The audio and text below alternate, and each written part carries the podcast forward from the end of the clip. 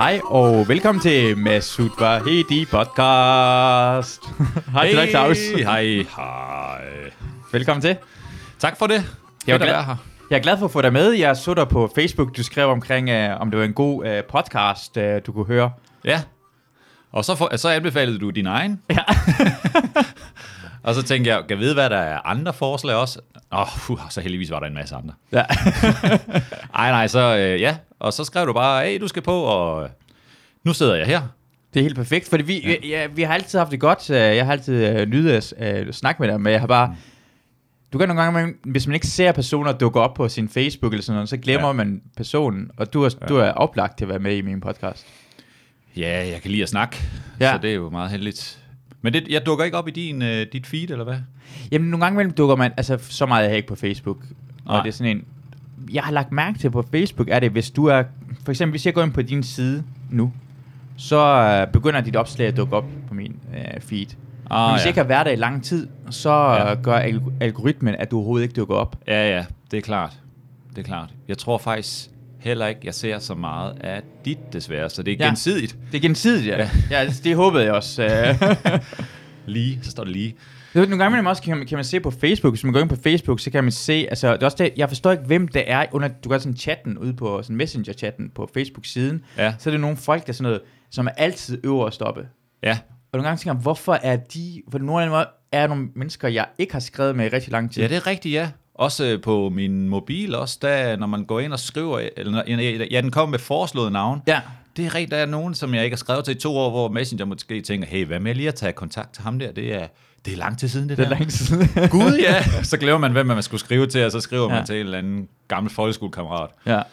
Det gør jeg så ikke, men, men det er nok det, de lægger op til. Eller, jeg, jeg håber på, altså er det fordi folk stalker en, tænker jeg. Ah.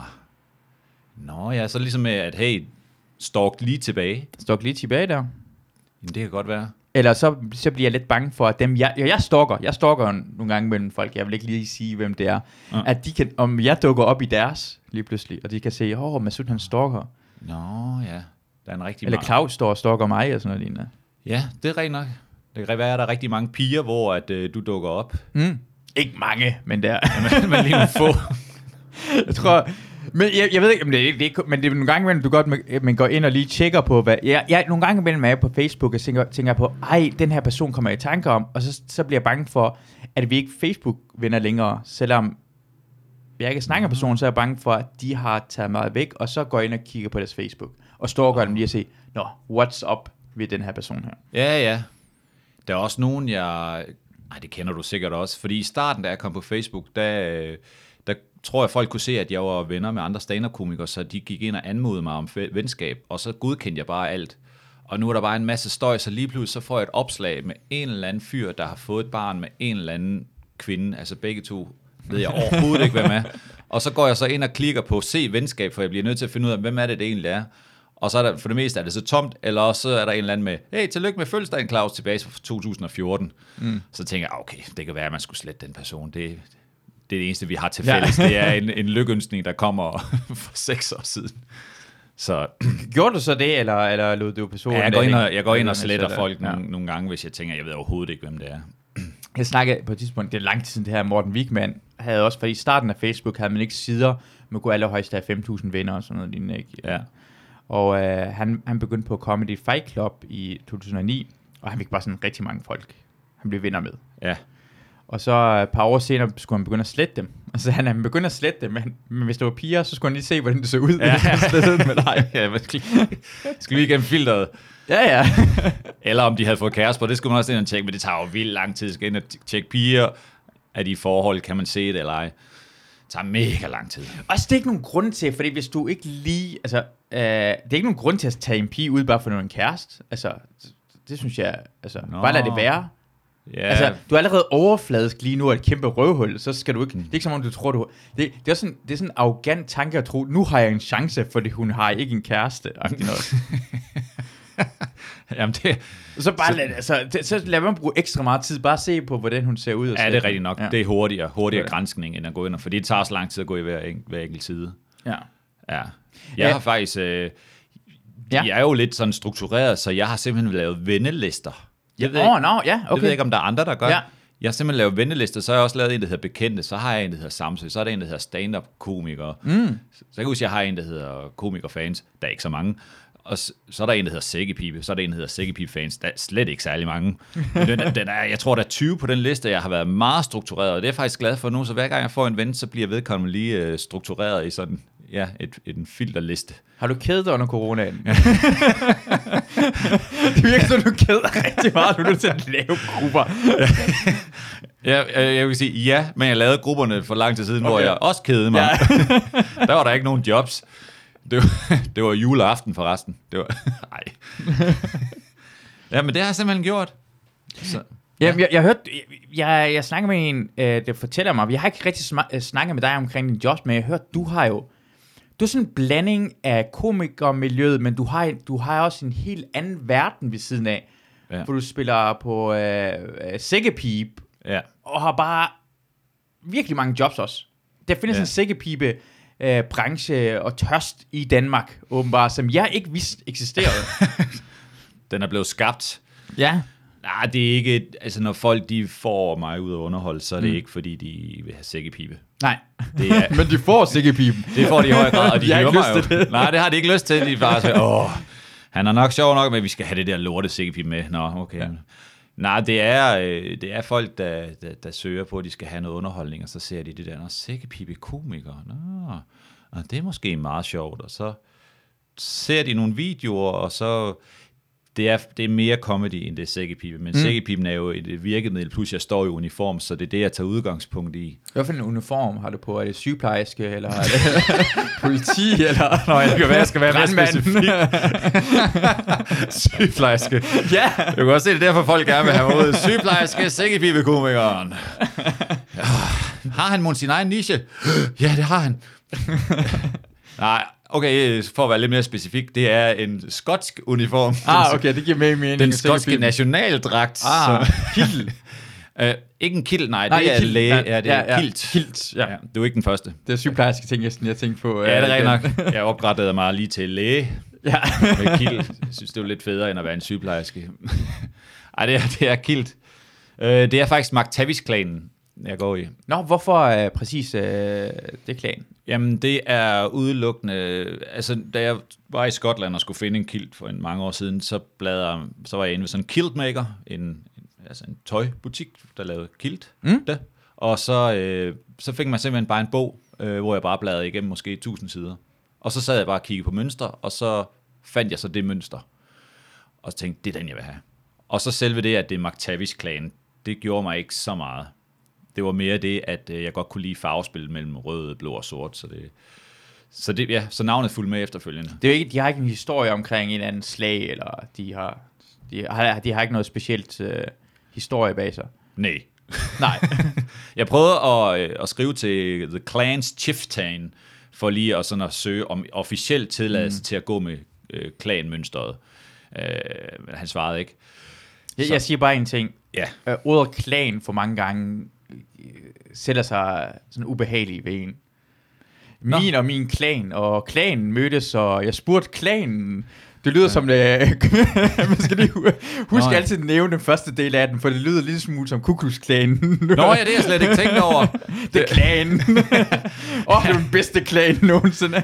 ja, og det, ja, der er mange ting, jeg sådan tager. Sådan, der er lidt indfor, ind, indforståede ting. Altså, men han havde sorte, ham der Klaas Chief. ja, okay, det var det derfor. Ja, ja. Han har bare ikke tur at kalde det Kuklus, for den var taget over i USA, så det er McTavish, de. Så er det mønstret på din, øh, øh, hvad hedder det, et Kilt. kilt er øh, hvid med en kors, rød kors på. rød kors på. Ja, plus at lige for specielt den klan, eller der, der skal jeg også have en hvid hue på, så det, det er meget mærkeligt at ud optræde med sådan en hue med... Men det var den flotteste. Ja, ja, det er det, der fanger dig helt 100%. Man kunne ikke se mit ansigt. og jeg ved ikke, hvis man kan se mig nu, jeg er utrolig grim. Så. Det var meget, meget smart, hvis man ikke kan det få en lille hætte på. Ja, ja. Så det, jo, det var, så det er McTavish. Øh, Men det er så, du- for jeg ved, du er komiker. Vi mødtes først, jeg kan huske første gang, vi mødte hinanden, det var på uh, Torps kælder i Aarhus i 2010. ja, det er Og uh, Dybvad optrådte også den aften, og så var vi i byen på en anden mærkelig diskotek. Uh, bagefter og hyggede uh, sammen med Dybvad. Den hedder hvad var det nu, der hed? Body Holly. Body Holly. Yes. Det, passer. det er en af dem der i hvert fald, ja. Ja. ja. Uh, Crazy Daisy, Body Holly, Clan. Altså alle dem der har det mærkelige navne. ja, ja. De er også mærkelige. De gik jo faktisk med kilde derinde, så det hænger sammen. Nå ja, ja. Ja, det havde gjort deres afrydder, de, skik, de havde kilde på, kan jeg huske. Jamen, ja, men du har... Øh, men der, så har mødt vi hinanden der, og så har vi set ja. hinanden, og det, vi kender ikke hinanden gennem comedy-branchen, men det er bare det, at du har også... Du laver comedy, men du er ikke så meget på open mic, for du har din set, du kan... Du har noget ekstra... Du, Jeg har min Du har- sæk, ja. du har, nej, men du har, det, det virker som om, at du er... du har styr på din underholdning på en helt anden måde end øh, øh, ja. bare rent, altså rent stand-up-mæssigt. Og jeg tænker, Ja. hvordan fungerer det i forhold ja. Jeg vil, jamen det, øh, ja, det er egentlig et meget øh, spændende spørgsmål, fordi det er jo bare sådan, jeg har tilrettet mig, så jeg har ikke sådan tænkt over det. Men jeg er jo faktisk, når jeg er ude, jeg, open mic er jo lidt for tiden, der har jeg jo faktisk, det er jeg begyndt med det seneste år, øh, eller to år, og faktisk have kilt og sækkepibe med på scenen. Ja. Fordi jeg, øh, fordi det er alligevel det, når jeg er ude og underholde til fester, så er det alligevel det, jeg laver, så kan jeg lige så godt også prøve af øh, foran et open mic publikum, fordi det er det, jeg kommer til at skulle, hvis det fungerer, så er det, jeg kommer til at bruge Ja. rent erhvervsmæssigt, kan man sige. Mm. Så, ja, så jeg ved ikke, det der med at have styr på det, altså jeg har, jeg har et sæt, altså jeg laver jo en halv time, når jeg er ude og optræde, og jeg tror ikke, jeg, nu må du rette mig, hvis jeg, hvis jeg er, øh, er anderledes, men jeg, jeg har et bagkatalog af en masse sækkepipe-jokes. Ja. Og så kommer jeg ud, så har jeg den samme start, næsten altid, og den samme slutning. Og alt, hvad der ligger derimellem, det er sådan lidt blandet. Og så når jeg så kommer ud, og jeg starter jo sådan med at spille allerede, øh, inden jeg kommer ind, så kommer marcherende ind til forsamlingen, og så folk, oh, okay, sækkepip er nederen, øh, okay, men vi skal nok høre på det. Og så har jeg så sådan en start, hvor jeg kalder. Ja. lidt i rummet, hvor, hvor nederen det er, at jeg står her, og hvem kunne finde på at booke mig og sådan noget. Hmm. Øh, men så har jeg ikke et fast sæt, fordi jeg lægger meget op til publikum, at de skal deltage. Så jeg vil rigtig gerne have kommentarer fra folk.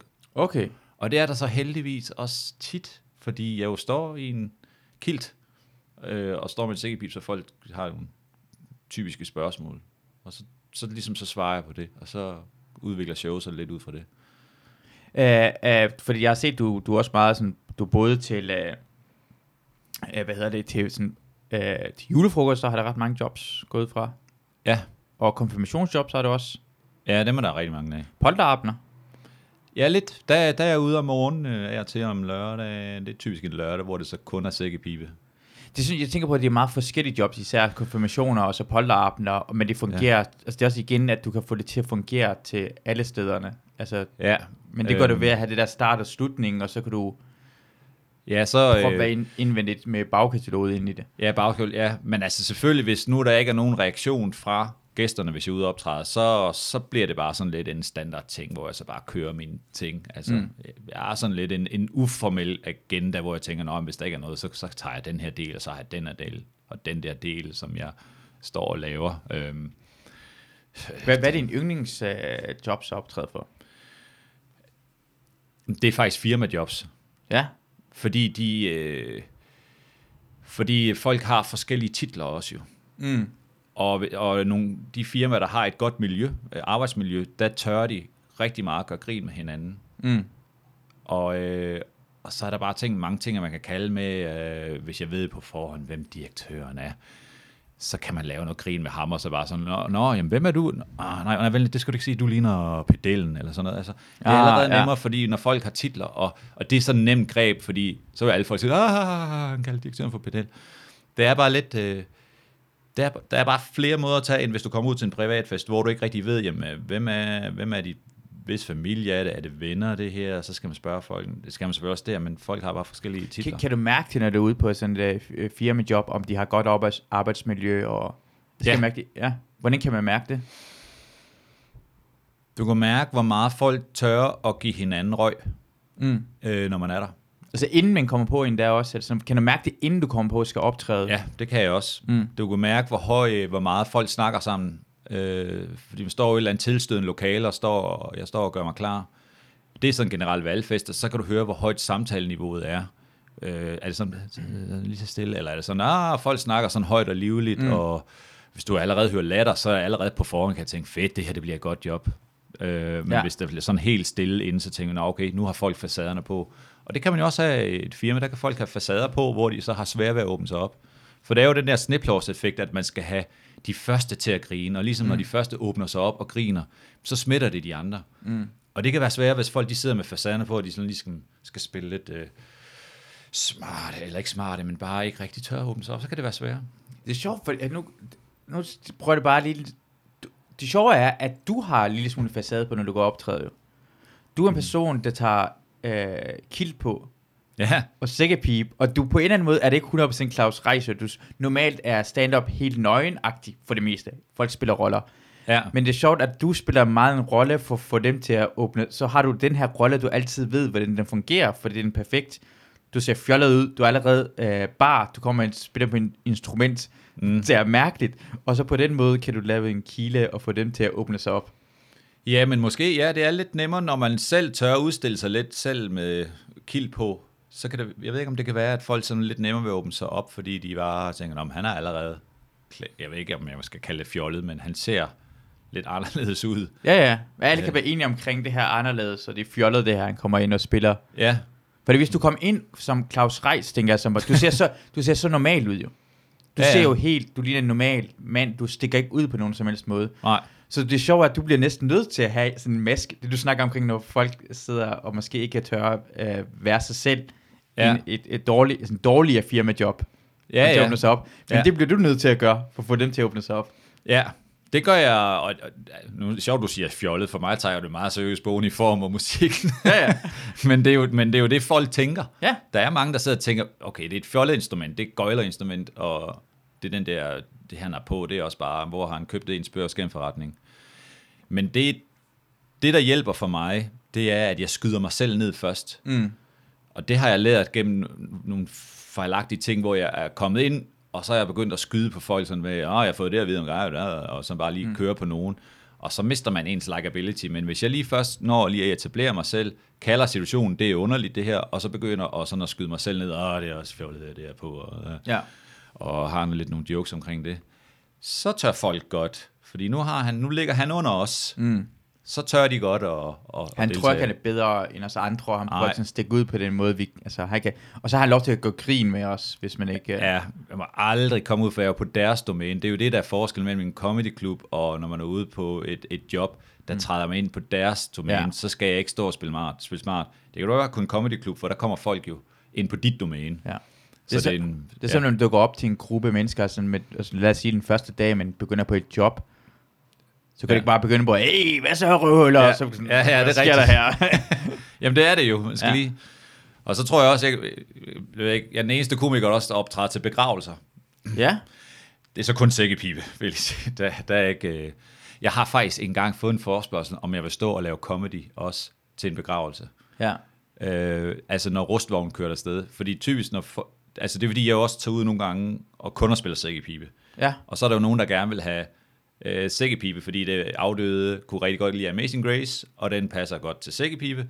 Og så er det typisk, at jeg spiller kisten ud, når øh, bisættelsen er slut, og så står jeg ved rustvognen og spiller færdig, og så går de hen og længere rose, og så kører rustvognen afsted. Og så er der så en, der spurgte, om jeg har lyst til at stå og lave comedy, når rustvognen kører afsted. Mm. Ej, det blev et nej tak. det var, det der er havde ikke nogen jokes på omkring, om, øh, øh, ah, okay, øh, død, øh, død stemning her, var? Ja, ja. ah, okay. Ja. det var det eneste, jeg havde, det var, ja, ja, jeg havde ikke rigtig mere. Du, du, fordi du er en rigtig dygtig uh, sækkepipe øh, spiller. Hvad hedder det? Hvad, hvad kalder man en sækkepipe spiller? Hedder det et specielt navn? piper. Sækkepipes. Piper. ej, ej, jeg skulle have hørt, hvad du kaldte det, fordi folk... Sækkepipist. Pipist. Det har jeg aldrig hørt før. Sækkepipist. ja. Det tror jeg vil gå ud fra nu, er at sige til folk, når det, er du sækkepipspiller? Nej, jeg er sækkepipist. Kan du skrive det på din hjemmeside, for min skyld? du er sækkepipist. det skal jeg nok gøre her bagefter. Komiker, sækkepipist. Uh, Altså, er det sækkepipist? Er det sådan, du... pipist. Pipist? Det giver god mening. Altså en pipi bare med en enkelt p. Prøv at tænke, hvor Ja, mange, der har googlet det og, og været forgæves. Ja. Altså, de ikke har kunne finde en sækkepipspiller, fordi de troede, det hed en sækkepipist. Har, uh, uh, altså, du, du optræder sådan, hvor, hvor, hvor ofte er det så til begravelser? Altså, har du bare sådan en, så hyrer de det bare dig ud, og så gør du det, mens kisten kommer ud, og hvor lang tid skal du så lave der? Sådan 5 minutter? Hvor lang tid så er det? Jeg har ikke været så mange begravelser. Nej, det, yes, det tager fem, ja, fem minutter. Jeg skal jo typisk skal jeg kun spille et nummer. Ja. Og så, Det er ikke nogen ekstra nummer, det er ikke nogen, der råber. kan det ikke spille noget med Slayer, eller hvad sådan noget? det må være nogen, der lige råber noget for sjovt, og siger, spille noget med Slayer. Ah, det er der faktisk ikke, men der har været... Ej, jeg er ude... Det er jo en, rigtig anekdote tid, men jeg er ude og spille til en begravelse, hvor der kom en, en kvinde hen til mig bagefter, der var sådan en stor hul.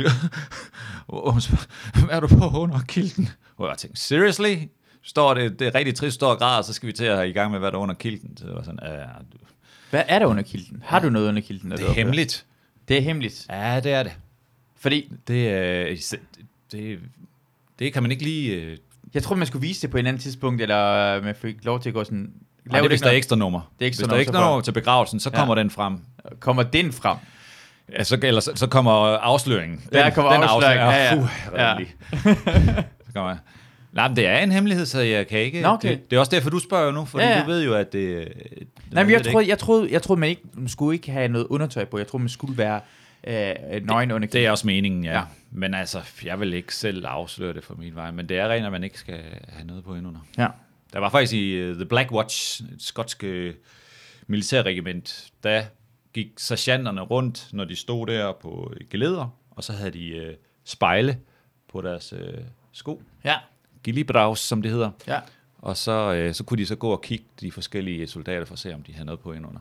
Og hvis de så havde noget på indenunder, så fik de at vide, at de skulle tage det af. Er det, er det, har du set det? Har du, har du set det i spejlen? Eller gør det kun den gamle dage, det gør det stadigvæk, det der? Og jeg ved ikke, om de stadigvæk gør det. Altså, det er jo sådan en, en historie, man hører. Altså, Det er, fordi jeg har boet lige ved siden af The Black Watch. Nå.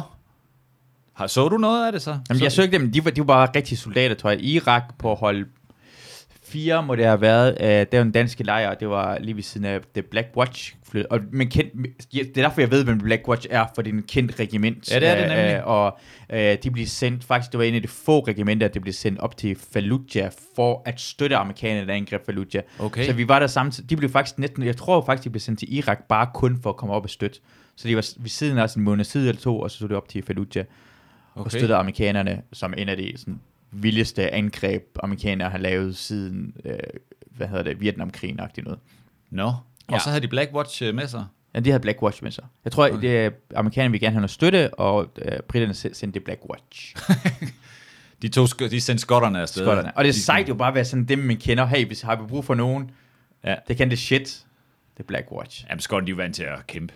De har jo altid været i krig næsten. Ja. De er mange. Men de havde ikke kilt eller noget på... Øh... Jamen, jeg så dem aldrig nogensinde, men vi vidste godt, det var, de, men vi, altså, vi så dem kun altså, køre ud sammen med os i. Altså, Ja, ja. De havde hverken heste eller, eller krigsmaling i hovedet eller noget. De kørte Ja. rundt i deres, hvad hedder det, sådan en jeeps-agtigt, det, Ja, ja. Defenders-agtigt noget, de kørte rundt i. Ja, selvfølgelig er det heller ikke kilt på... Øh... Det er jo nok også Men det kunne godt, men hvis folk døde jo, så de, vi havde jo, vi, vi, vi havde folk, der spillede sækkepipen, og det var nogle folk, der døde, så havde man jo, man skulle, hvad hedder det, de skulle op i flymaskinen, så står man Ja. derhen, eller helikopteren, Ja, og så holder man vagt, og så er der en, nogen, der spiller på sækkepipe. okay. Øh, så det prøvede vi, men jeg kan ikke lige huske om det. Og så er der sikkert nogen fra The Black Watch, der var der, men de, jeg så ikke rigtig nogen, der kiggede op af hinandens kilt. Ej, det, det, det er jo også sådan en. Altså, det er jo en historie. Det er jo nok noget, de gjorde engang. Ja, Hvorfor et nummer spillede de på sækkepip?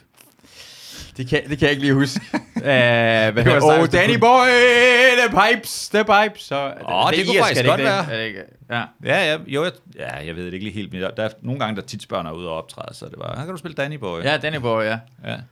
Nå, er- ej, det jo sejt, du faktisk måske vidste det. ja. Men jeg, jeg ved, at jeg boede sammen med den, og jeg kan huske, det var sådan, åh, oh, fuck, man, det er Black Watch, det kommer derover. Ja. Ja. Uh, det, det, det, det, synes jeg er ret vildt. Du har, du har været en del i Skotland også, udover at du spiller, uh, du har været, har, har du, du har været øh, og spillet på The Fringe. Du har ja. Optrådt på The Fringe, haft, uh, hvor ofte har du været til verdens største, er det ikke verdens Kom. største comedy festival? Jo, det er verdens største kulturfestival, men faktisk også verdens største comedy festival. Ja. Øh, jeg var der hvert år fra 2008 til og med 2016, og så har det været sådan lidt, med, altså tror jeg var der igen i 18 og øh, ja, og, ikke så meget øh, seneste år, men, men var der hvert år i en, i en periode Ja, og optrådte. Jeg ved ikke, har du været der? ikke endnu. Ah, det skal du gøre. Det skal jeg. Jeg tror ja. Måske næste år, der vil jeg gerne hen sammen med Christina. For hun, ja. Ja. Jeg kan hjælpe dig med at få nogle spots, Ja. hvis du vil på. Ja, det kunne være hyggeligt. Skal Ja. du, skal du øh, med til det næste år? Det ved jeg ikke, det er jeg ikke besluttet endnu. Nej. Altså, nu, jeg har jo taget afsted nogle gange, hvor jeg bare har kigget på shows, men, men så kender jeg Alex Petty, der har Laughing Horse, som er en stor del af festivalen. Mm. Og så har jeg så nogle gange fået nogle spots af ham, fordi det er bare lige hyggeligt at komme og sige hej og være på igen. Ja. Men det har været nogle... Jeg har haft to one-man-shows derovre. Meget stressende at lave derovre, fordi du har jo show hver dag. Ja. Og, øh, og man står Over hvor selv... lang periode? En måned, eller hvad? Ja, men den første gang, der var jeg lidt dum. Og, altså hele festivalen var tre og en halv uge. Mm. Og så er der mange, der bare laver show hver eneste dag, har et, øh, et specielt tidsrum hver dag, de laver show, og så er det typisk, de måske har en dag fri, som typisk kan være en mandag, fordi det er der, det er der hvor der ikke er så meget at lave. Øh, den første gang, der tog jeg kun to uger, og så tog jeg så the full run, som man kalder det, i 15, øh, tre og en halv uge. Og det er mere, det er sådan lidt stressende, fordi du har et rum, så ved du, om du har det her rum fra klokken kvart over 12, frokost til klokken kvart over 1. Og øh, klokken halv to er der en ny, der skal lave et show der. Mm. Så både det før og efter, der skal du nå, at den, der har lavet show før dig, skal nå lige at pakke øh, rummet ned, mm. og gæsterne skal ud, og så skal du nå at sætte rummet op, og øh, have gæsterne ind, og så er det bare på direkte øh, kvart over 12 for eksempel. Og så inden da, der står man så også og, og øh, flyers ud ved gaden, så, står man, så har jeg lavet en masse flyers, og så står jeg så selv og ude for mit venue, som i 15 hed øh, Espionage. Og så står jeg der med flyers i en halv time før, og så spørger folk, hey, kom ind og se The Danish Bagpipe Comedian. Mm. Og så har jeg hyret nogen til også at dele flyers ud. Og, Fordi det, det er svært at få, det er så mange shows, der er der, så det kræver, at man selv er sådan noget, øh, promoverer øh, sit show og sp- spillestedet, for folk Ja. kan komme ind og se det. der er Og det skal så man mange shows. Altså, Ja. jeg tror, der er, jeg er ikke helt sikker, men der er måske 3.000 comedy shows på hele festivalen. Ja, det, Så det er så du skal gøre noget for at få folk ind og se dit, Ja. fordi de er jo bare vant til, at man jo bare kan gå ind og se hvilket som helst show, og, og som, ja, som når du har lyst. Mm. Så det er om at, at også tage rundt på festivalen og lave spots forskellige steder, altså optræde. Mm. Blandt andet var jeg heldig at komme på noget, der hed, øh, øh, jeg tror det hed Pick of the Fringe ved Laughing Horse, så var jeg simpelthen på hver aften og havde et, et syv minutters øh, spot der. Og det var er det fordi, fedt. det er noget specielt, at Pick Up The Fringe er, at de tager nogle specielle shows, som de promoverede ekstra? Ja, Eller jeg ved ikke helt, hvad hans algoritme var, men, ja. øh, men han, han satte nogen på, som, ja, øh, jeg ved faktisk ikke, hvem det var, for det var sådan forskellige hver aften, men jeg var Okay. heldig, at ham Alex, han simpelthen satte mig på hver eneste aften. Ja.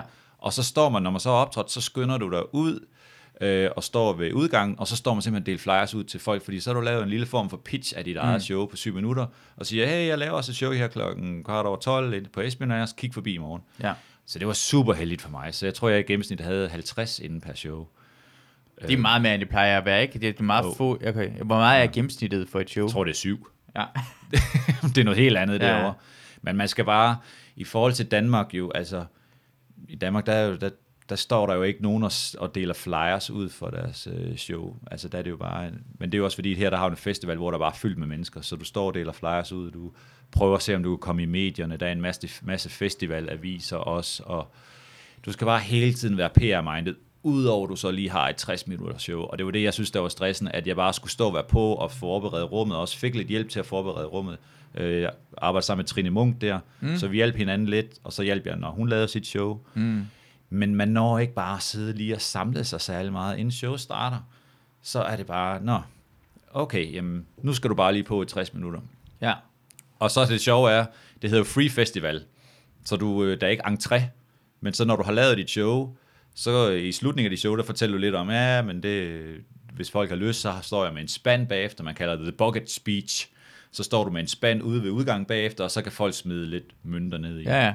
Og så lige når showet er slut, så, så skynder man sig ud og står med spanden, og så, så er der jo kontant, øh, hvad skal man sige, øh, afregning. Hvor god du har været, hvor, hvor god de synes, du har været og sådan noget. Ja, Hvad, hvad, er, hvad giver man sådan i... Øh, hvis man er en god show, hvor meget plejer man at give så? Som mig. Hvis jeg var inde og se dig, og jeg synes, det var... Det var, det var fint. Det var, øh, jeg kom ind og fået en sækkepip. Det var en dansker, og han var ret sjov. Øh, ja det jeg blev underholdt. Det var helt perfekt. Det, jeg havde- Fem pund er, Fem pund. godt. Ja. Okay, 5 pund er godt. Der er mange, der ligger en enkelt eller to pund, var min erfaring. Enkelt eller to pund. Og hvis man gør en enkelt to pund, det er også fint nok at gøre det. Ja, det, det synes jeg er fint nok, men altså, jeg synes i hvert fald, at folk minimum godt kunne give to pund. To pund, Ja. Og, det, og, og jeg, og det synes jeg i hvert fald, folk gjorde, men man kan godt mærke, når det var en dag, hvor det var gået rigtig godt, så var der rigtig mange penge i, og så hvis det ikke var gået så godt, jamen så kunne du, du kunne mærke det. Du behøvede ikke få feedback fra mm. publikum. Jo, den, den var der i form af, af mønter. Hvor meget er det meste, du har fået? Åh, på et, åh, det kan jeg ikke huske. Øh, det er måske øh, 300 pund for et show, tror jeg. Altså, det var en lørdag, tror jeg. Ja. Hvad er det mindste, du har fået? Det tror jeg sammen med Scott og Morten Sørensen, da vi lavede et show sammen også jo. Scott Merrington, er det ham? Ja, øh, Paul Foots ven.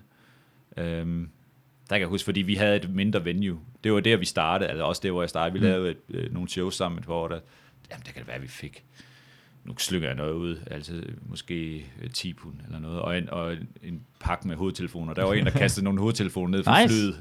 Han kunne ikke se lige vores show overhovedet. Nej. så man kan også se, at jeg kunne se, at dengang han kom ud, så kastede han bare de her hovedtelefoner ned. Er det der med hovedtelefoner med det der to stik? Fordi nogle gange man har Ja. brug for det der to stik der. Det er rart, det er rart nogle gange. Men jeg er irriteret, så jeg tager mine hovedtelefoner med, så glemmer jeg det der to ekstra stik til ja, Ja, ja. ja. flymaskinen. Så det var meget sødt af ham. Selvom jeg ikke kunne lide det, så var det en, en fordel. Han, Og det kunne godt være, at han lide det, og han sådan med kraft kastede ned, I skal del med have det her, fordi det er super godt. ja, for I skal hjem til Danmark igen alligevel på et tidspunkt. han ved, at I skal med en flymaskine, og det er rart at have det der dobbeltting af derhen. Jeg vil godt være ærlig I er meget nærtagende, det virker som om, I tre. Altså, jeg kan huske under showet, han sad bare med korslagt arm. Man kunne se, det var hans kone, der havde sagt, at vi skulle derind, Ja. og han gad bare slet ikke overhovedet. Og så når folk gider show, så prøv at tænke, at du er i et lille rum, og der så kommer en og spiller sækkepipe også. Ja, Han havde det. ja. Og han er dansker. Han havde vores show. Ja.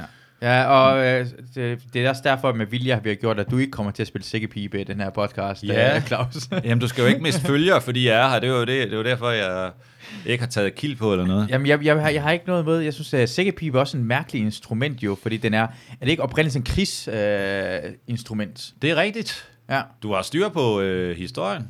Ja, det er det eneste, det er det eneste.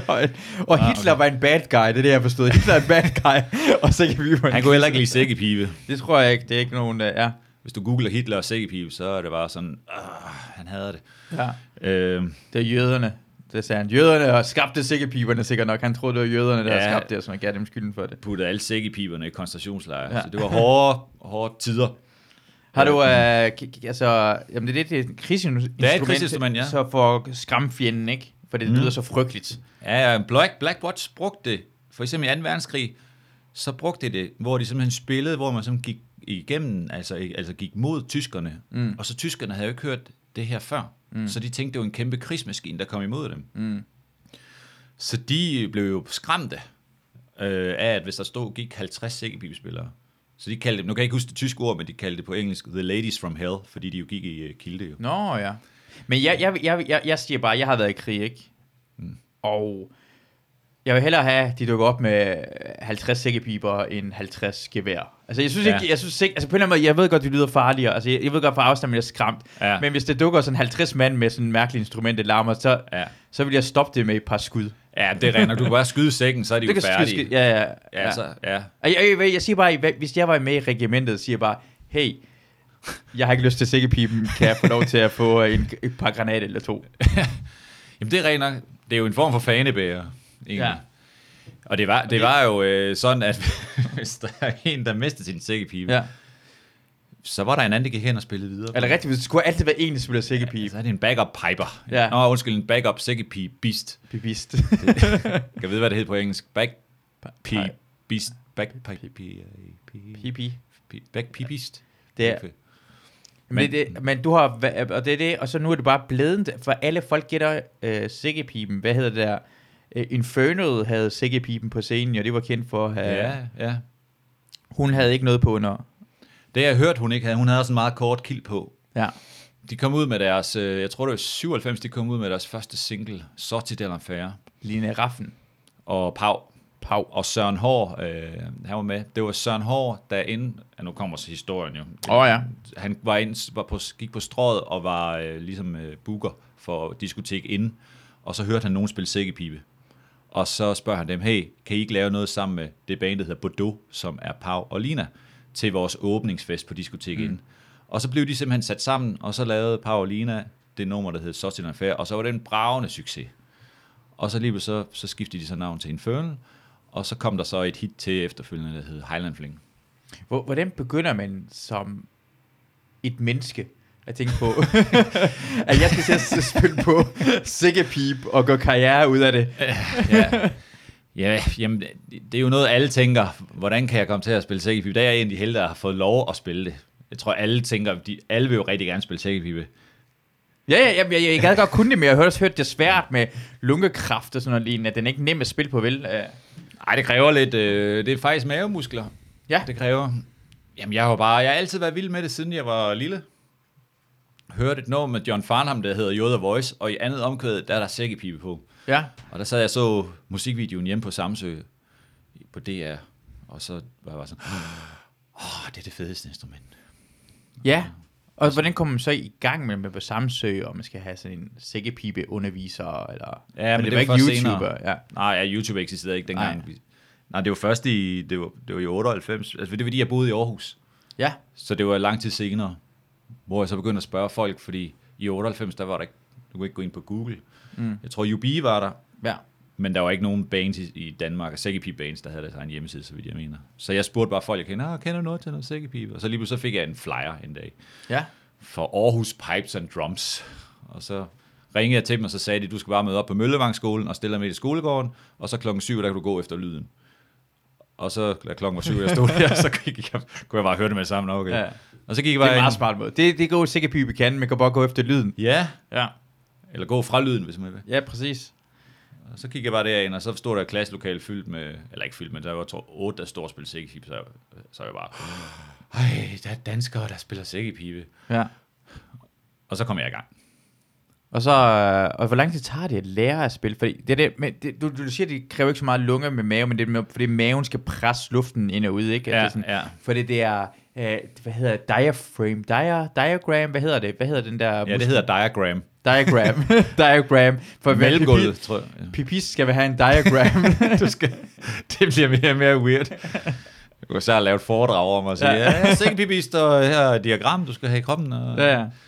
Ja, mellemgulvet, man skal trykke på, for det er sådan en ting, jeg skal... Åh, oh, måske skal du lære mig, hvordan man bruger... Jeg skal være bedre til at bruge min mellemgulv, faktisk.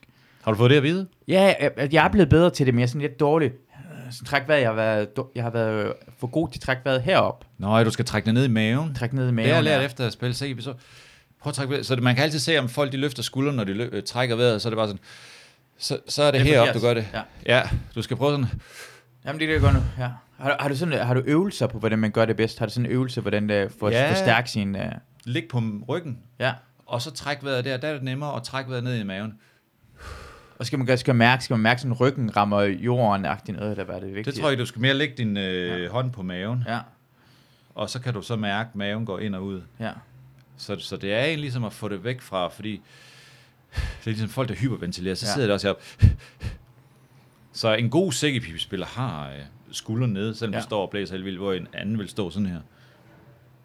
Og det er, meget, det, det er jo næsten en sækkepipe-podcast, det her. Jamen, med det er man godt at vide, for jeg tror, Ja. det betyder noget omkring, hvordan man trækker vejret. Jeg har, været, jeg har blevet bedre til det. Jeg, I podcasten har man hørt mig snakke omkring det her ting. Ja, Men jeg er blevet bedre til at trække vejret i maven, i stedet for i brystet, og det har også påvirket på, hvordan jeg optræder, hvordan jeg snakker, hvor lang tid jeg kan snakke, hvor god jeg er til at udtrykke mig, ah, ja. og hvor nervøs jeg bliver, for man kan også godt mærke, jo mere nervøs man bliver. Så begynder man Ja. at trække vejret op i øh, lungen, og så bliver man mere nervøs, før man begynder at hyperventilere. Det er nemlig det, det gør jeg også, inden, øh, inden jeg skal på open mic. Det er altid det, jeg bliver aldrig nervøs, når jeg er ude og optræde på jobs. Mm. Det er altid open mic, jeg bliver nervøs. Og der, det er bare om at bare trække al luften ind også, og så bare ud igen. Bare det, Ja. og gøre det en gang, så bliver du mere rolig og mere grounded. Ja. Så lige gør det sådan. Det er også sjældent, hvor tit i løbet af en dag, fylder man egentlig ens lunger med luft. Det, og det spørger man jo gør. Altså, ja. Virkelig bare lige... Øh, Jeg hørte, så sagde min fysioterapeut, skulle sådan, og så sådan, ud, helt hvor man sådan tryk, og så bukke sig fremad, og så lader man puste ud, og så bare den der, den der lyd, altså fordi, du tømmer lungen helt, og så kan du trække vejret, alt, trække vejret ind helt, for så kan du fylde den helt op igen, så den laver sådan en vakuum, så den, hele lungen bliver helt fyldt op, og så gør det sådan tre gange. Nå, Og så, så jeg gør det en gang med, med cykler, eller foran Luna hader det. Luna hader, når jeg gør det. Hvad fuck er det galt med den her mand? Hun hader, når man gør noget mærkeligt. det er da klart, han, øh, hun tror, der er noget i vejen med dig. Altså, nu, nu, det, det her podcast, hvor uh, Claus Reis og Masud Vahide trækker vejret på en mærkelig måde. Den skal Masud Vahidis, Sækkepipe og Åndedræts podcast. Kan man få lytterne til at gøre det samtidig med? Og så kan du mærke faktisk, hvis du gør det ordentligt, så får du varme i fingrene og sådan noget, fordi det kommer sådan noget. øh, Det summer lidt i min krop, ja, det faktisk. skal det gøre. Det, det har jeg faktisk ikke. Det kan vidste jeg ikke, at man også skulle gå med at trække... Eller, Ja, hvis, så, det så kan du trykke mere. Du kan trykke mere. Din mave skal trykke mere ind. Ja. Og så, så det, er, det er derfor, når, hvad hedder det, gås.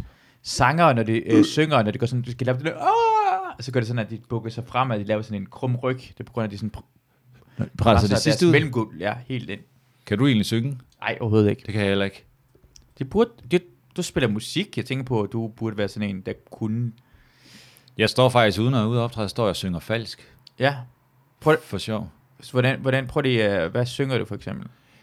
Det, øhm, Once more you open the door. And you're here in uh, Titanic And my heart will... Du skal ikke skrue ned. Go on.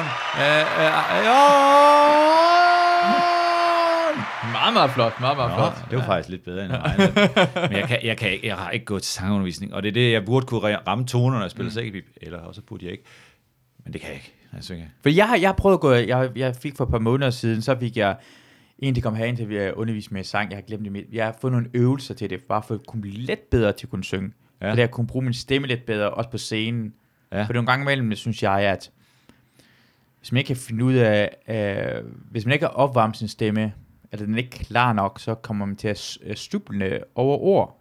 Øh, ja. og, og, og, bare, at man ikke behøver at gøre det, og men ens udtale er bedre, og man har sådan mere overskud, så bliver jokesene bare bedre. Ja, ja. Men det lyder mere med selvtid, også fordi det lyder bedre, og jeg, jeg kan finde ud af at udtrykke mig, uden det kommer til at blive alt for mumlet, eller jeg kommer til at, du godt igen, falde over ordene. Ja, det kommer ja. jeg nogle gange til at gøre. Ja. Øh, så hun lærte mig sådan noget øvelser på det, men bruger sit stemmebånd og varmer det op, op inden. Sådan, sådan Varmer du op, inden uh, du er på? Skal Nogle gange imellem gør jeg, især når jeg er på vej til stedet, er jeg begyndt på at gøre. Nå, Og når jeg ikke gør det, så kan jeg faktisk godt mærke det. Så er jeg rigtig dårlig til at udtrykke mig, og så begynder jeg at svede også rigtig. I går var jeg på Comedy Zoo, Ja. og der havde jeg ikke varmet ordentligt op, kunne jeg også godt mærke, og der begyndte jeg at svede rigtig meget, for jeg står også og bruger mange kræfter på at udtrykke mig. Fordi når man, jeg synes, når man laver, som du siger, når man på en open mic og prøver nye jokes af, mm. så er du allerede i gang med at koncentrere dig omkring, hvad for, hvordan du skal sige jokesene, hvordan, hvad, for, altså, ja. hvad for ord man skal sige. Så Ja. har du ikke brug for også at tænke over, at dit udtale, altså du skal ikke komme til at fuck op i din udtale jo. ja, ja, det Og kan, man ødelægge komme- alt. Det kan ødelægge, for så nu så du koncentrere dig om, du helst koncentrere dig om én ting ad gangen.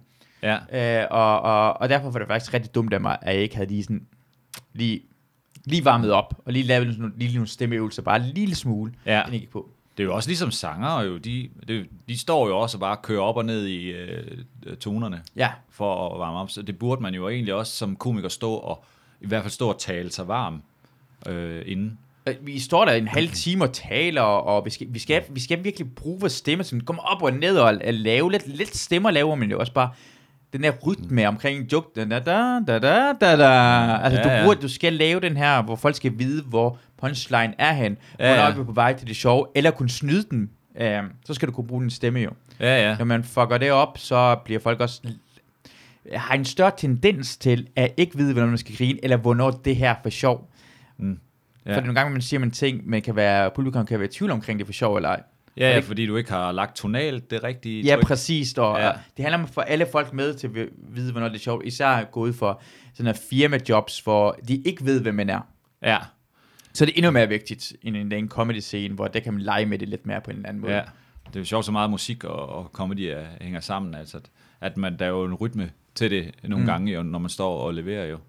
Men så også bare, og så er du så, når du lægger punchline, jamen så går du lige, da da, altså så er det Ja, mere ja. volummæssigt, ja. Sådan det overdrever sådan, da da da da da da da da da da så man nærmest laver tilløb til punchline nogle gange. Altså, du behøver ikke engang kun sproget, at du kan høre i gang med en joke, kan I sige noget på farsi, man, de rus efter, jeg kunne med en judy, hvad gør han på sig til, jeg skal komme, kommer, kom Nej, Jumada! du, du, altså, du behøver Ja. ja. engang, altså, jeg, jeg- det, det jeg sagde, det var Villa Pyg på farsi. Altså, jeg, jeg Ja, sagde ja. noget på farsi, men du kan jo godt høre, at jeg i gang med at fortælle en joke, altså. Ja, ja, man lader op til punchline ved ordet der. Da, da, da, da, da, da, da, da, da, da. Hvis du var en fremmed person, og, jeg, og vi kendte hinanden, mødte hinanden første gang, Ja. ja. så vil du grine af det bare for at være høflig. Ja, lige du nok. at den joke, ikke? ja, ja. Hvis du kunne lide mig, så vil du grine, og hvis publikum... Altså, det er derfor, så hvis du har uh, en lille smule goodwill fra publikum, så vil de også komme til... Så tænker de bare, ej, han har faktisk lavet en joke.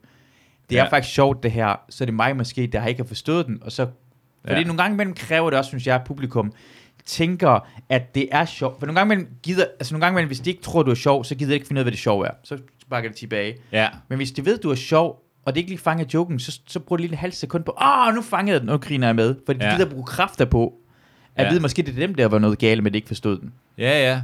Plus også, det var lidt det, jeg øh, nævnte før, det der med sniplovseffekten, at også hvis du så har lagt op på det der mm. med det tonale der, Mm. og du hører andre grine, jamen så, så smitter det jo også, fordi man, på en måde, så man gerne vil en del af mængden også at grine, men også bare Ja. andre folks øh, latter, det, det smitter.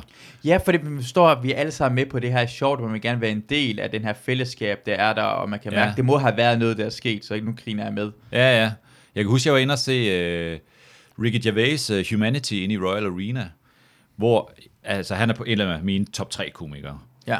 Men da vi sad der omkring mig, der var en, en kvinde, der havde det mest hjertelige latter.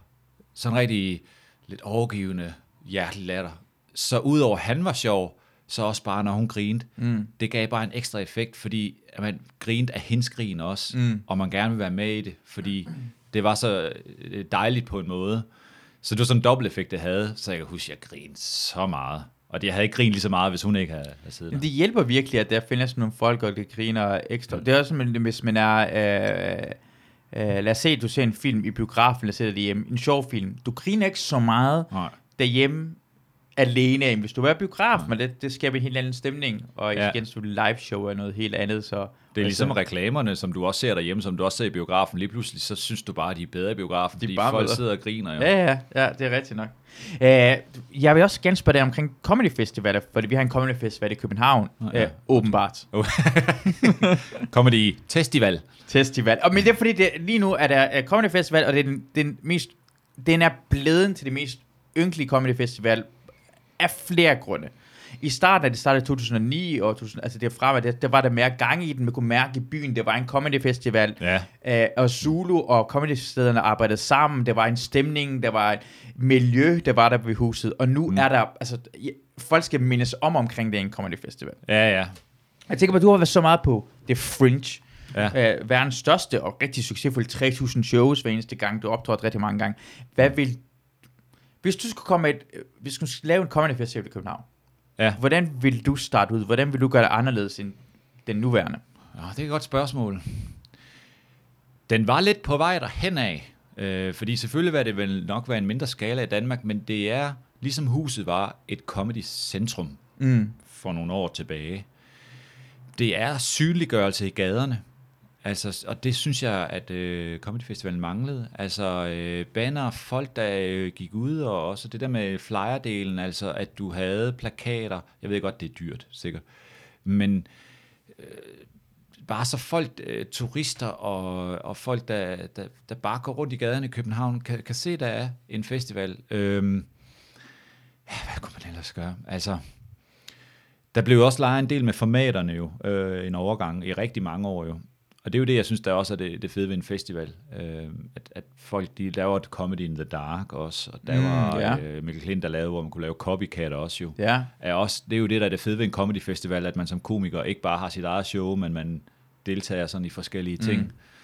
Mm. Øhm, men det de så også gør på Fringe, det er jo, at man simpelthen har nogle helt, nu har de så bare flere, men de har flere store områder, hvor du når er det på det her område, det er Comedy Festival-delen, så kan vi gå rundt og hænge ud i det her område, og så er der en, nogle flere scener omkring. Mm. Og jeg synes, der gjorde de det rigtigt med huset, faktisk. Mm. Men når du så bare lige gik uden for huset, og gik uden for den port der, så, øh, så forsvandt Comedy Festivalen. Øh, så kunne du ikke rigtig se, at der var nogen Comedy Festival. Det kunne man brede ud ved ligesom en mere synliggørelse i området. Hvad med, jeg tænker også, at du kunne være rigtig, og det er også rigtig nok, fordi i starten kunne man måske mærke det lidt mere i start tierne noget, men nu kan man slet ikke mærke det med, altså har ikke, for dengang var det også det der gajoler op, de blev uddelt, at der var Conway Festival, gajolpakker. Ja, Det var forskellige ting, det blev sådan, produkter, det blev uddelt, så man kunne mærke også, det var der. ja, Øh, også reklam, men jeg tænker på omkring den der, jeg synes det kunne være, øh, at The Fringe virker som om, at du laver shows til The Fringe, så alle komikere laver kun til det, altså det var sådan specielt, alle lavede specielle shows ja, til The Fringe. ja, Og her er det som om, folk laver shows, men som de også laver senere, eller bliver testshows, ja. og med afprøv, så, der, så, så det, det skal næsten være noget specielt. Det kunne, for mig ville det federe, hvis alle folk lavede noget, og så kunne man have sådan et, øh, bagefter sådan lave sådan et, et, et, en gala bagefter, hvor man siger, hey, det er det bedste shows, der var der, eller bedste nye shows, der var der, eller Ja. bedste øh, anderledes øh, alternative shows, der var der, og så Ja. havde man, så folk var også ude at se så mange shows som muligt, og så har man bagefter kunne komme sammen, og Ja, ja, Had- lige så havde det det i. derhen. Det har jeg også tænkt over. Altså det der gallaen skal ligge til sidst, og så er det bare, har der været nogle fede show på festivalen, jamen så smækker vi det op på gallaen, eller man laver et fælles show til sidst på Bremen med alle de gode ting, der har været der. Så det sådan er en konklusion i stedet for en start. Jeg har også sagt til, til Stine, at tag nu tage på Fringe Festivalen og få noget inspiration. Men det, det har jeg så altid sagt nej til, fordi det, det er selvfølgelig op, det ligger lige, øh, Fringe Festivalen ligger jo i hele august, så det har været i op i forberedelserne til Zulu Comedy Ja. Festival. Men bare at være der to-tre dage, det summer af en helt anderledes energi. Og jeg tænkte også, altså, sådan en uddybelse af det, jeg nævnte før, altså hvis man kunne lave, lave lukke en hel gade af, eller lave mm. en gade, hvor du sagde, at det her, det er Comedy Festivalen, fordi som det er, så har, så har det været ude på Lykken Station, så har det været vandløse, så er det svært at gøre det til en fysisk festival, fordi mm. at det er spillesteder sådan rundt om, mm. og så er det svært at vide, okay, det er Comedy Festival, men det senere ligger så fra, langt fra hinanden. Hvor på Fringe Festivalen, jamen hver eneste bar havde øh, et comedy. Altså, øh, de havde nogen, der kom ind og lavede shows derinde. Og det kan være, at det måske ikke var de bedste kår, øh, men der kunne måske sidde 10 eller 20 derinde i bagrummet. Mm. Det, hvis man kunne gøre det i København, finde et, et område, hvor vi bare slukker af, hele det her område, det er, det er festivalen. Så kan der være, at der er nogle andre venues også, men det her det er simpelthen epicentret af Zulu Comedy Festival, som man ikke er i tvivl om. Og det er her, du kan se, få, få intro, eller øh, information om alle de shows, der er. Det har jeg faktisk ikke tænkt på, at en af problemerne, igen, jeg synes, jeg synes det skal ikke hedde Zulu Comedy Festival, det, øh, for det burde, ikke- det burde ikke være noget, Zulu gør, fordi jeg synes, det Fringe kender med alle folk, ikke alle folk, men rigtig mange folk kender uh, det Fringe, og kender, at det er noget med Edinburgh at gøre, og Edinburgh gør noget for det Fringe. Så det er en, det er en samarbejde, det, er en, det, er en, det, er en, ja. Det markerer byen, ikke? Og Men det virker ikke, og omvendt, og det virker ikke som København kommune eller øh, øh, stor, altså de har noget med Comedy Festivalen at gøre, for det er Zulus Comedy Festival. Det Ja. burde jo, det burde være Copenhagen Comedy Festival, samarbejde måske med kommunen, det gør noget ud af det, en- ligesom jazzfestivalen eller noget andet Ja, festivaler. ja. Så vi har et område at gøre det større, og så kan Zulu enten være sponsor på det, eller de kan også bruge det til noget. Ja. Ja. Men lige nu er det jo Zulu Comedy Festival. Det er ikke en Ja. Copenhagen Comedy Festival, Nej. men hvis det var en del, som kunne lukke af, lad os sige, måske området omkring Comedy Zoo, eller tilbage til huset, eller andre måder. Det, er- så I det område vil oplagt det hus med område- Comedy der ligger tæt på hinanden. sætte sig en område, det der træ, sådan meget Ja. ja. tæt på, det kunne gøre noget. Men Ja. ja. det er det, at vi har jo ikke, det virker som om, det er en, en, en forbindelse til byen jo. Nej, og det har du byen ret i, ja. promoverer det heller ikke. Hey, prøv det kom, for det byen kunne promovere det. Lad os ikke gøre det lidt mere internationalt, for man kan gøre det, at folk fra Sverige eller Norge eller Norge, og så sige, Ja. ja. hey, det er det her, det kommer til at ske, og det er ikke rent... Øh, så tænker jeg, så det behøver ikke være rent stand-up comedy, jo. det kunne være lidt mere det fringe måske noget øh, meget, meget forskelligt. For impro-komik, øh, impro-comedy og alle mulige slags Ja. alternativ til at komme til stede, og så gør det sådan, det er København. København, ja. vi laver. Det, det er Nordens øh, svar på en comedy festival. Det er Ja. også der overtager det. Endda fra Tyskland af, og Holland og sådan noget lignende. Ja, vi helt har klart. Edinburgh, vi har København. Helt klart potentiale til at gøre det kæmpe stort. Helt. Og, det, og ja, og åbne op for andre, andre genrer også. Altså på et tidspunkt havde Comedy Festivalen havde jo et samarbejde med Leicester Comedy Festival, så de jo fik øh, nogle engelske acts over. Ja, Og jeg mener også, de prøvede at lave et samarbejde med Lund for, for jeg mener også, der kom nogle svensker over. ja. Så dengang, altså der var det jo fedt det der med, at du også bare inspiration, også networksmæssigt for, mm. for os komikere, der kom nogen, altså der, de havde jo nogle af de skøre acts, øh, hvad hedder han, Curry, jeg kan ikke helt huske navnet, men ham, der var på open mic, der havde, der havde sådan en lang teleskopstang med en hånd på, som han satte ned blandt publikum. Han hed et eller andet med Curry, jeg kan ikke huske det, tror jeg. Men, men altså bare, at man kunne se comedy på andre måder jo, end hvad vi var vant til. Og, og jeg, jeg, jeg er sådan ikke sådan Irish 4 ved, altså en ret stor i USA, og nogle andre, øh, fanden hedder en anden, der er sådan meget stor på YouTube, nu har jeg lige glemt hans navn, øh, Hof, Hof, Hofstetter. Det er en amerikansk komiker, som er ret dygtig, som tager faktisk til Europa har set, og så har de været det på The Fringe en hel måned. Ja. Men de kan jo sagtens, og de er i Europa lidt, par- lidt rundt i Europa, og så er Ja. det på The Fringe. Jamen, de kunne jo efter et Fringe godt lige komme øh, tre dage til København. Det var fuldstændig oplagt, fordi den slutter jo nærmest, øh, ja, Fringe slutter nærmest lige før Københavns. Og hvis København er en, bliver en stor ting, og man gør satse på det og gøre... For mig er det sådan, at jeg, jeg, min, jeg synes, det er måde, man skal gøre det på. Og det er igen sådan, Ja. øh, er, at øh, Start forfra. Copenhagen Comedy ja. Festival. Sponsoreret af Carlsberg. Tuborg. En eller anden ting, hvor det giver mening.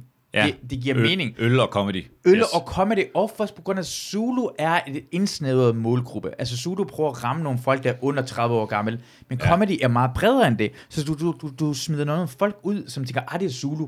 Det har vi ikke noget at gøre. Men comedy er jo langt, langt bredere. Det er endda, øh, altså linje 3 og gen, Genbær er jo ikke Zulu, men Genbær er fucking comedy. Altså det er Ja. langt bredere end det. Så Ja, får det, det det rigtigt. udbredt og fjerne Zulu-ordet og gøre det til Copenhagen Comedy Festival. Og kan Zulu selvfølgelig også godt være indover. De kan Ja. ja. lave, altså, øh, filme fra det og sende det op deres, men samarbejde med den. Men Ja, ja, det, ja. det, skal være en, Det er ikke den bærende. det skal ikke være den bærende, og så bare gøre det shows kun for Comedy Festival. Alle laver, og som, som er specielt for Comedy Festivalen, kunne det være Jeg rigtig synes, det er fedt. en rigtig god idé. Jeg synes, det er rigtig godt, og det skal være noget helt andet. Det, det, det man starter helt forfra. Altså, jeg har så altid synes det er trist, at Zulu så har reklameret for Zulu Comedy Festival, og så er der bare blevet vist en masse comedy i tv. Nå, okay, så, så fjerner vi folk, der, går ud og, der kunne tage ud og se live, fordi ja. Du kan sidde og blive mættet i tv. Og det er bare dårligere på tv. Uanset hvad du Ja. ser på tv, og hvor godt det er, så er det allerhøjst 40 procent Ja, ja. end det, du ser live. Meget mindre, end altså, normalt er bare 20 procent af, hvad du vil se live.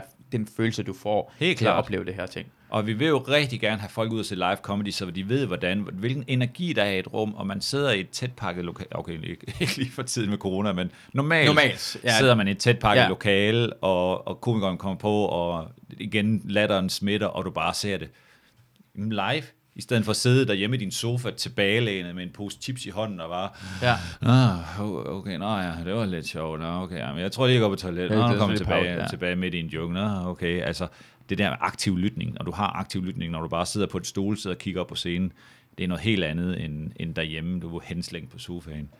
Også den der ting med den, det, man havde på huset, hvor man møder alle komikerne, der er der sammen, og der er night på huset, hvor alle, altså du møder alle slags, du kan være der som publikum, og oh, fuck, det kommer dybvad, eller spang Ja. er der, eller sådan noget lignende. Ja. Og det, jeg tror også, det vil være fedt, og det vil, de vil presse alle folk det her. Hvis alle folk kun lavede, de må kun lave shows, eller næsten kun lave shows til festivalen, så, og det var en præmie til sidst, en Ja. gala, ikke en gala, hvor man fik præmier, så, uh, så konkurrerede jeg. Jeg ville kunne konkurrere med dybvad og spang. Mm. Fordi jeg kunne bare den, for vi skal lave det kun til festivalen, kunne lave Ja. et show, der var bedre end deres. Så i samme udgangspunkt, Jamen, så, er man ude, så kan folk eller kan se det. næsten selvfølgelig, så Ja, ja, har du lidt kendisfaktor forskel. Jamen, måske, men jeg kan godt lave et show, der skal, fuck, jeg var inde og se, og det var Masud, eller Claus var bedre. Vi ved godt, han, de er meget mere succesfulde, de har noget andet. Ja, ja. Men jeg kan konkurrere med samme plan, hvor folk er i samme område, og kan se dybvad, og hans publikum kan komme ind og se mig, og tænke bare, oh, fuck, det var fedt.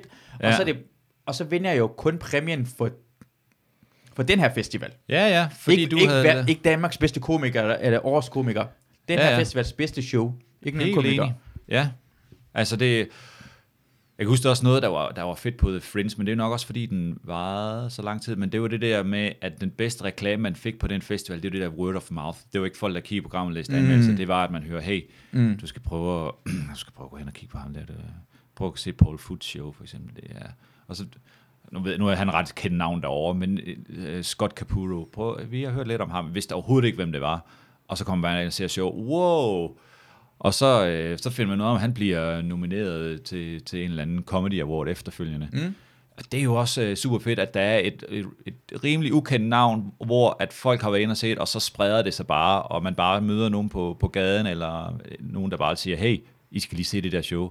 Og det ville man jo gøre, hvis du havde et, et comedy-centrum også jo. Mm. Så vil folk komme ud og sige, hey, det var fandme, I skal tage og gå ind og se, øh, tage og gå ind og se Masuds show. Hvem er det? Og bare se det. Nå, okay, jamen det gør vi så. Nå, så er det bare fedt, altså. En comedy øh, podcast, det som det her kunne have været en på uh, Sudo Festivalen, så hver eneste dag kom der folk, der havde optrådt og sige bare, hey, jeg var inde og se Claus' show, det var, jeg havde aldrig hørt om den før, det var fedt, og så er andre folk, der hører det hver eneste dag, og så bliver det, ja, igen, word of mouth, kommer det stort, og, og folk møder de samme sted, eller Ja. de foregår i samme, måske foregår det ind på husets område, hvor det er, det foregår i sådan et live radioprogram, Ja. og bare kunne, det kunne, altså, altså øh, og, og, og få den der, at det, det, det kan være et mål ved det. Altså, jeg, altså, jeg tror det også, øh, med har, generelt set, er komikere dogne og ikke dogne.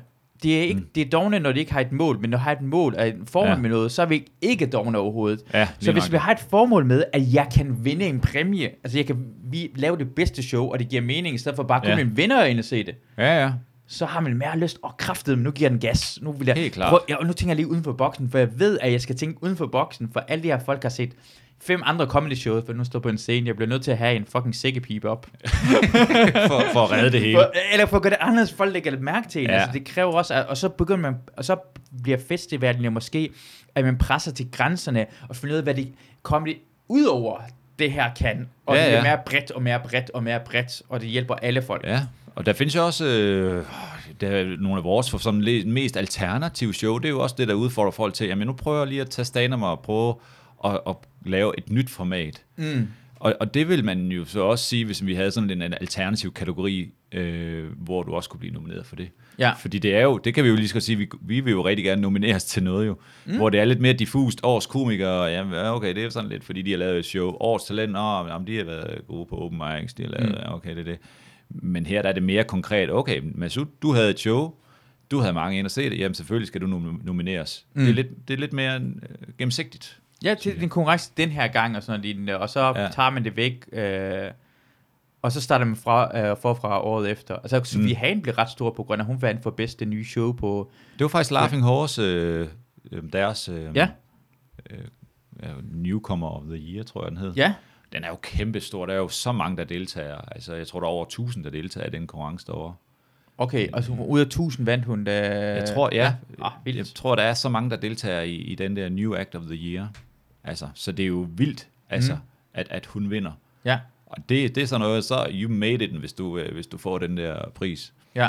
Øhm, men der er jo rigtig mange priser. Det er jo også fordi, der er jo så mange, der laver stand-up over i, i UK. Jo. Jamen det er også ret, altså, jeg, jeg har fortalt det her i podcasten før, men mm. øh, min ekskæreste, som er øh, en af mine allerbedste venner, som er øh, prisvinder fotograf, og så, så skrev hun nogle ofte til mig, når det er øh, års pressefoto, siger hun bare, ej, jeg er nomineret, jeg er nomineret, og så, mm. og så ved du hvad, hvordan det foregår? Mm. De har, jeg tror, det er 70, der er nomineret. For det første års pressefoto, oh, er der ja. sådan 15 der er nomineret til det, men så er det underkategorier års portrætpressefoto, års udlandske, års øh, fod, års øh, næseshot, Ja, okay. og så Ja. er der 70, der er flere, der er nomineret til års pressefoto, end der findes fotografer i Danmark. Men skal vi også have det. Men så er alle tilfredse, for det, det, det, så er det i hvert fald noget at gå op i. Jeg, jeg, nu er det Ja, bare overtrædet, Det er men, lidt over det, det, ja. Men så er det i hvert fald forskellige kategorier, jeg kan konkurrere i. sækkepibekomiker. Ja, præcis. For femte år i træk. Er det ikke Claus Reis, der vinder? What? Han kan ikke engang finde ud af det. Masud, han står og blæser i en eller anden pakistansk sækkepibe. God damn it. Pakistansk sækkepibe. Det er som en pakistansk testikler, jeg i gang med, vi kalder det. Nej. Men re- måske lige lidt midt imellem øh, fotograf øh, Ja. og... Altså, man har i hvert fald noget, man kan opnå, fordi det er sådan, åh, årets talent, jamen, det var nogen, der havde allerede i s- i foråret allerede valgt, men du er nomineret, og det Ja, ja, er sådan mærkeligt. Det kunne bare være rart, at det gav mere mening, man havde mere lyst, fordi i starten, kan jeg huske, jeg var kun, jeg var første gang med i 2010, og der, der, der synes jeg, de bossede omkring huset. Mm. Der var fandme gang i tingene, og folk ville, og det var, Ja. det var mange shows, og, øh, men udgav ting og sagde, jeg kunne huske Dybvad og Fuglendorf udgav deres show, den der øh, Livet Nedsporet, sådan en Ja. premierefilm i Imperial, eller Ja. hvordan du var hen. Ja. Altså det var, synes jeg, var mega fedt, men glæde ja. sig på en anden måde til Comedy Festivalen, og nu Helt er det klart. bare, Jamen, også, jamen, jamen, det var også igen de der formater, der var. Altså, det var bare sjovt at deltage i noget andet jo. Altså, min, min store yndlings, det var jo Comedy in the Dark. Jeg elskede mm. det at komme ind. Og hvis, altså, hvis lytterne ikke ved det, så er det jo bare, at man står i fuldstændig mørke. Altså, fuldstændig mørke og står og optræder. Og så kan man jo udnytte det med at sige nogle ting, der ligger op til ude i mørket, eller mm. Gå ud og røre publikum, eller Mads Brøndum havde en ting med, at han, øh, under, mens han optrådte, så smed han altid tøjet, så, så, fordi lyset bliver tændt til slut, og så kunne man så se, at han stod nøgen, og mm, Ja, jeg havde så sækkepipen med, og det, når jeg gik med, da lyset er tændt, når man går ind, og så bliver det slukket, og det lys bliver tændt igen, når du går ud. Okay. Og så gik jeg bare ind med en guitarkasse. ah, sjovt. Og så, øh, og så stod jeg lige stille og pakkede den ud, mens jeg snakkede, mm. og så lige var sådan, og så tænkte folk, what the hell? We didn't ask for this. Så, øhm, Var det på engelsk, du optrådte, eller?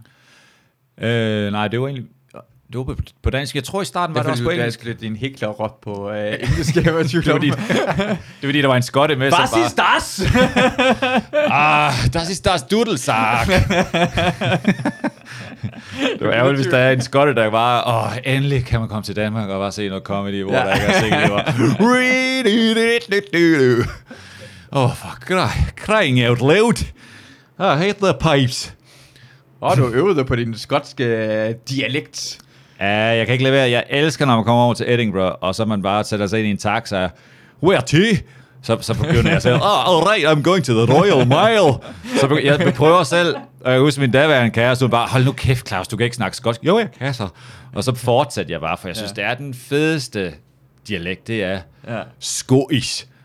Den er, der, er, der er ikke nogen, der stikker den. Jeg kan den sådan lidt, men til syden er ikke nok. Du har groundkeeper Willy. Kan du finde ud af at lave ham? Groundskiller Willy. Ja. Nej, jeg, åh oh, ja. Han fra Øh, Simpsons. Ja, Han ja. har øh, lækker overkrop. Øh, Han tager tøjet af, så han bare ripped. Der, der, er, der er en episode i en af mine yndlings, hvor han, hvor han kommer tilbage til hans forældre, øh, hvor han så møder dem, og det var typisk, man ser Skotland som sådan nogle kolde... Så, så, han har ikke været hjemme i Skotland mange år, så siger de, oh, right, so you're here now? Ej. Guess you'll be leaving soon. Ej. Og så står de bare og glor på hinanden. og det, ja. Og det var så typisk, det er typisk skotsk, det var, der er ikke nogen følelser i, det var, hvad skal man snakke om? Du er? Okay, du skal afsted igen. det er hans forældre, og det ligner, de ligner alle sammen hinanden. De Ja, ligner, ja. ja. de, de er rødhårede, og bare hans ansigt. De har bare mindre hår end ham. Ja. Faren har bare mindre hår end ham. Mor ligner mig også. Og det er, og det er, der er jo nogle, der er nogle myter. Vi kan lige skal tage myterne skotter. Den første, sko- er, skotterne er i, den kan vi godt mane i jorden. Det er det ikke. Det er de mest gæstfri folk. Det vil jeg gerne lige sige her til alle. Men, men der er mange rødhår i Skotland, og deres kvinder, ja, det er rent nok, de er ikke så pæne igen. Det man siger også, det der med, at skotske kvinder er ikke så pæne. Det er, det er rent nok. Jeg har det med rødhåret, ikke? Og det, jeg ved ikke, om det er en kompliment, eller en, eh, det omvendte en kompliment, Okay. som hedder, jeg ved ikke, jeg ved ikke, hvad det hedder, antikompliment. Sviner. Sviner, ja. Men det synes jeg ikke, det er. Jeg er, jeg er for vild med rød. Altså, jeg ved, jeg ved, jeg er, jeg, jeg kan lide rødhåret og bleghed så meget, at det næsten er en kink. Okay. Fordi jeg ved, det her det er måde, jeg fortæller, hvor meget jeg kan lide rødhåret. Du skal eddermame være grim, for jeg ikke synes, du er lækker for at være rødhåret. What are you doing here? Go to Scotland. Jamen, jeg har, jeg har Christina, som også er ret bleg, som jeg er rigtig, rigtig glad for. Ja. Og hun er rigtig flot. Men, men det er bare sådan, jeg har altid, siden jeg var lille, har jeg vist sådan noget, hvor sådan, ah, hun er lækker, og folk sådan, det er hun ikke. Hun er fregner og rødhåret, sådan. Det, og så har jeg fundet ud af, at jeg kan se de her folk, hvis de havde anden hårfarve, så ville jeg ikke synes, de var lækre. De var overhovedet ikke lækre, hvis de var øh, ikke var rødhåret, men fordi de er rødhåret og blege, synes jeg stadigvæk, de er mega lækre. Så jeg har Ja. næsten lyst til at sige Ja. til en rødhåret kvinde, altså, jeg synes, du skal eddermame være grim, for jeg ikke synes, du er lækker. Og jeg Sig det synes, lige til. Sanne Søndergaard. Jeg synes, Sanne Søndergaard er ekstremt lækker. Det er hun også. Rigtig Ja. flot pige. Ja. Jeg vil lige øh, tilføje til Inger Støjberg.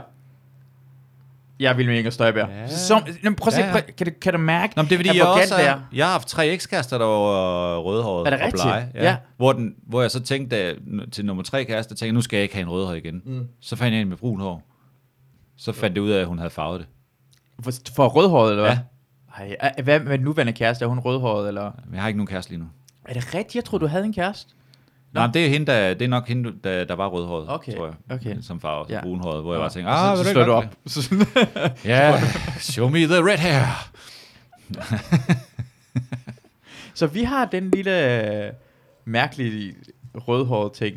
Ja, det har jeg nemlig også, men jeg har aldrig tænkt over det. Jeg har bare tænkt, at det var tilfældigt, men, men det har jeg også lidt selv, ja.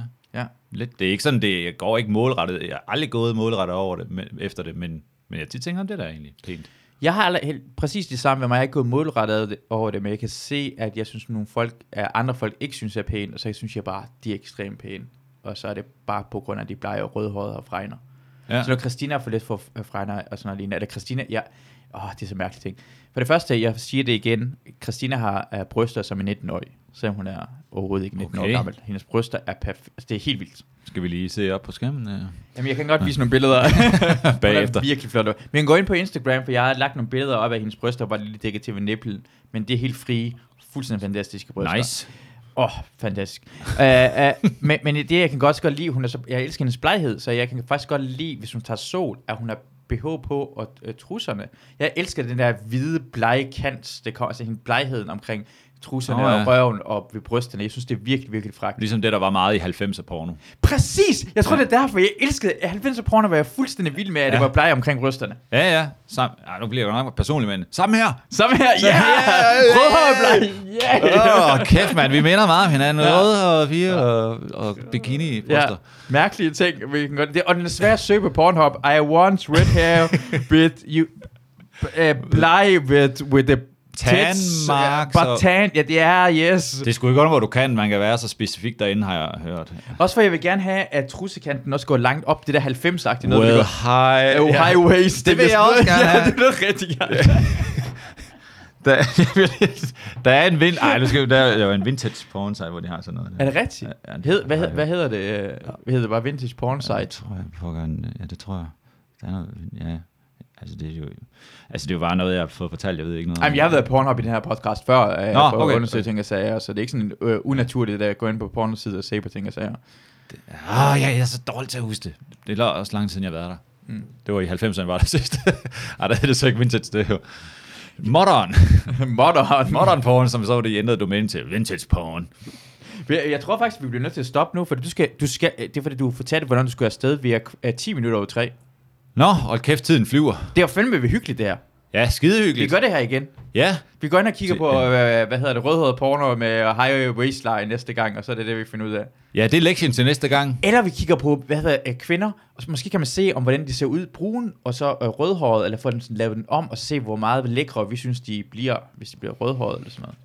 Eller, når der ikke er så meget corona, så tager vi ekskursion til Skotland. Ja, Fordi der er altså rigtig mange rødhårede kvinder derovre. okay, der er fedt, mand. Og så er det bare, og så skal vi bare glo og Vi bare tage glo. billeder. Jeg tager Christina med jo selvfølgelig, at vi kan glo sammen og sige, hey, prøv at se, den plejer derovre. Nå ja, ja, okay, ja. Ja, så tager jeg mine tre ekskaster med. Ja. Hey, vidste du, der er en rødhåret festival i Holland i september Hej, for rødhåret? Nej, Jo, jo.